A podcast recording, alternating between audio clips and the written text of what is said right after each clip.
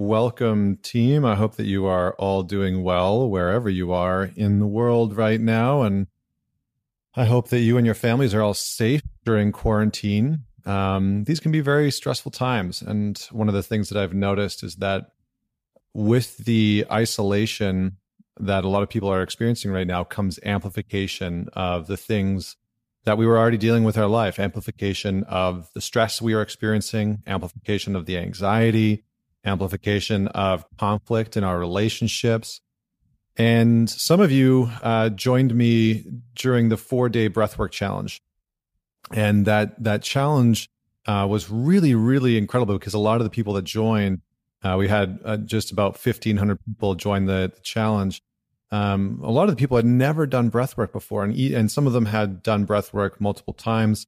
Um, but I really designed that challenge to be something to help people navigate stress and anxiety. And it seems like a weird thing. I actually had a few of you reach out and DM me uh, and and write me and say like, you know, I really thought this was like some hokey garbage, or you know, this is like some woo woo shit.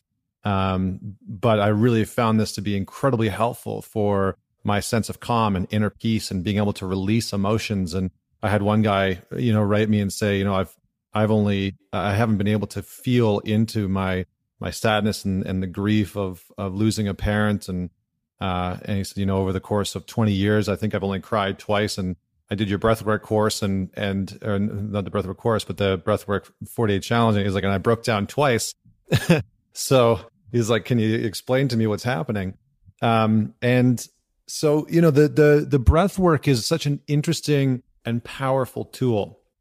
And I want to navigate uh, explaining why breath work is such a powerful tool for our embodiment practice, for rooting into our body, for being able to release some of these stuck emotions that that get stored in the body, and for our ability to navigate stress and anxiety, to release that stress and to be able to face our anxiety and start to reduce its power and its impact. Um, breathwork is one of the most powerful tools for a number of reasons I'm going to outline here. Um, but I just wanted to say a huge thank you to all of you that joined in on the breathwork challenge. Uh, it was really, really incredible to see all of your results, and I, I deeply appreciate everyone that was sharing um, with me not only the results but sharing online uh, we had the the hashtag daily release going, uh, which is something that I have started now. And I would encourage all of you to find a daily release. You know, most of us have unhealthy coping mechanisms because throughout the day, stress and anxiety and sadness and anger and all these emotions start to build up in the body. And if we don't have a proper release mechanism for them or a proper way to process through those emotions, they get stuck and over time they accumulate and they can create all sorts of challenges and issues within our mindset, within our psychological well being, within our body. And so let's talk a little bit about why breath work is so powerful for releasing stuck emotions and for dealing with stress and anxiety. So Let's just talk about emotions first. So, when you have emotions come up in the body, right? When you have stress or anxiety or fear or guilt or shame or doubt, all of those emotions manifest in, in, in a sort of an energetic way. And then, if we aren't able to release them or express them or process them in a, in a healthy uh, way that, that releases them and, and, and integrates them, what happens is they actually turn into a physical property. So emotions that aren't released turn into peptides within the body, and peptides are the base, uh, the base part of amino acids. And so all this means is that the more stress, the more anxiety, the more uh, uh, guilt and, and heavy emotions, anger that you hold on to that you're not able to release, the more that you are actually pushing that energy into being produced as a peptide and as amino, as amino acids. And what, what can happen over time is that that, uh, that amino, those amino acids uh, create a higher level of acidity in your body. And you've, if you've uh, to any of Wim Hof stuff, he's done some extensive research around how breath work helps to alkalize your body. And so that all that that means is that it helps to create a healthy pH balance within your body. And this is important because the higher acidity levels that you have in your body higher uh, likelihood that you have inflammation, and inflammation can lead to all sorts of health issues. Now, on the stress and anxiety side of things, the beautiful part about breath work is that it is going to allow you to not only uh, face and build up some resilience against stress, but it's going to allow you to release some of that stress. So, what happens in, when stress is present in the body is that your brain starts to produce stress hormones like cortisol. And those stress hormones do a, a number of things to the body. Uh, one of which is putting your nervous system into fight, fight, fight, flight, or freeze. And so that means that your sympathetic nervous system kicks in and comes online, and it it will produce a, a chain of reactions within the body that that can cause you to be in a heightened state of of stress continually if we're not careful. And so breath work allows us to, uh, in a healthy way, tax the body tax the nervous system, tax the mind, and be able to create a little bit of resiliency against stressful situations. Because when you're doing breath work, you are you're stressing the body, but you're doing it a healthy way, right? So just like there are healthy fats and unhealthy fats, there is healthy stress and unhealthy stress. And so by stressing our body in a healthy way, we actually allow it to be a, a more conducive environment for us to manage and navigate through stress. And the same is true with anxiety. Most of us, um, the way that our brains are worked, all of us, the way the way that our brains are wired, is that when we have anxiety come up in the mind or come up in the body, the brain's natural reaction is to move you away from that anxiety because it it is an alarm system in the body, right? So when your brain starts to feel anxious or overly stressed, and then it feels like you can't escape that, what it does is it sort of hits the fire alarm system in your body. And that's the panic of anxiety. And so when anxiety comes up, uh, a whole bunch of things happen in the body, but the brain says, uh uh-uh, uh, this doesn't feel good. I don't want to feel this way. I want to run away from it. And so a lot of people that struggle with anxiety uh, struggle with it in, in ways and, and, and add to the anxiety because the brain's natural sort of predilection to how it deals with it is to try and move away from it, to try and run away from it. And the more you run from the anxiety, the bigger it gets, the stronger it gets, the more energy it has. And so part of what we need to do is to learn how to be with our anxiety, how to face our anxiety, how to understand and interact and become familiar with our anxiety. And breath work again is this beautiful practice where as you're going through breath work, you know, oftentimes people start to feel a little bit of lightheadedness or dizziness, or they feel uh, a lot a lot of emotions and sensation in the body. And what that does is it allows us to experience again in a safe and healthy way what the experience of anxiety is like in the body. And the the great thing about that is that you start to meet this part of you that you would normally run away from. And when you can do that, you start to see that the experience of anxiety isn't necessarily a bad thing. It's not a horrible thing. It's actually something that that you can start to manage. And so we cultivate again a resiliency to the anxiety that's within us and we allow it to dissipate. So breath work is this beautiful um, tool that allows us to turn and face stress, turn and face anxiety, and it also allows us to release that stress and release that anxiety physically in the body. It also allows us to release a lot of emotions. So one of the major things that uh, if you were following along with me on social media over the last couple days, you would have seen a lot of the posts that people were sharing about the emotional releases, right? Anger coming out that's been there for a long time, sadness coming out that has been repressed and suppressed for a long time, um, laughter and joy coming out that you know maybe they haven't been able to access and being able to meet their anxiety and see the stress in the body. And so uh, breath work is is truly one of the best tools for starting to get down into the body and and to experience the wisdom and the power of of that intuition, the wisdom and the power of the body's knowledge and and its capacity to face and deal with uh, these different experiences that are very challenging for us.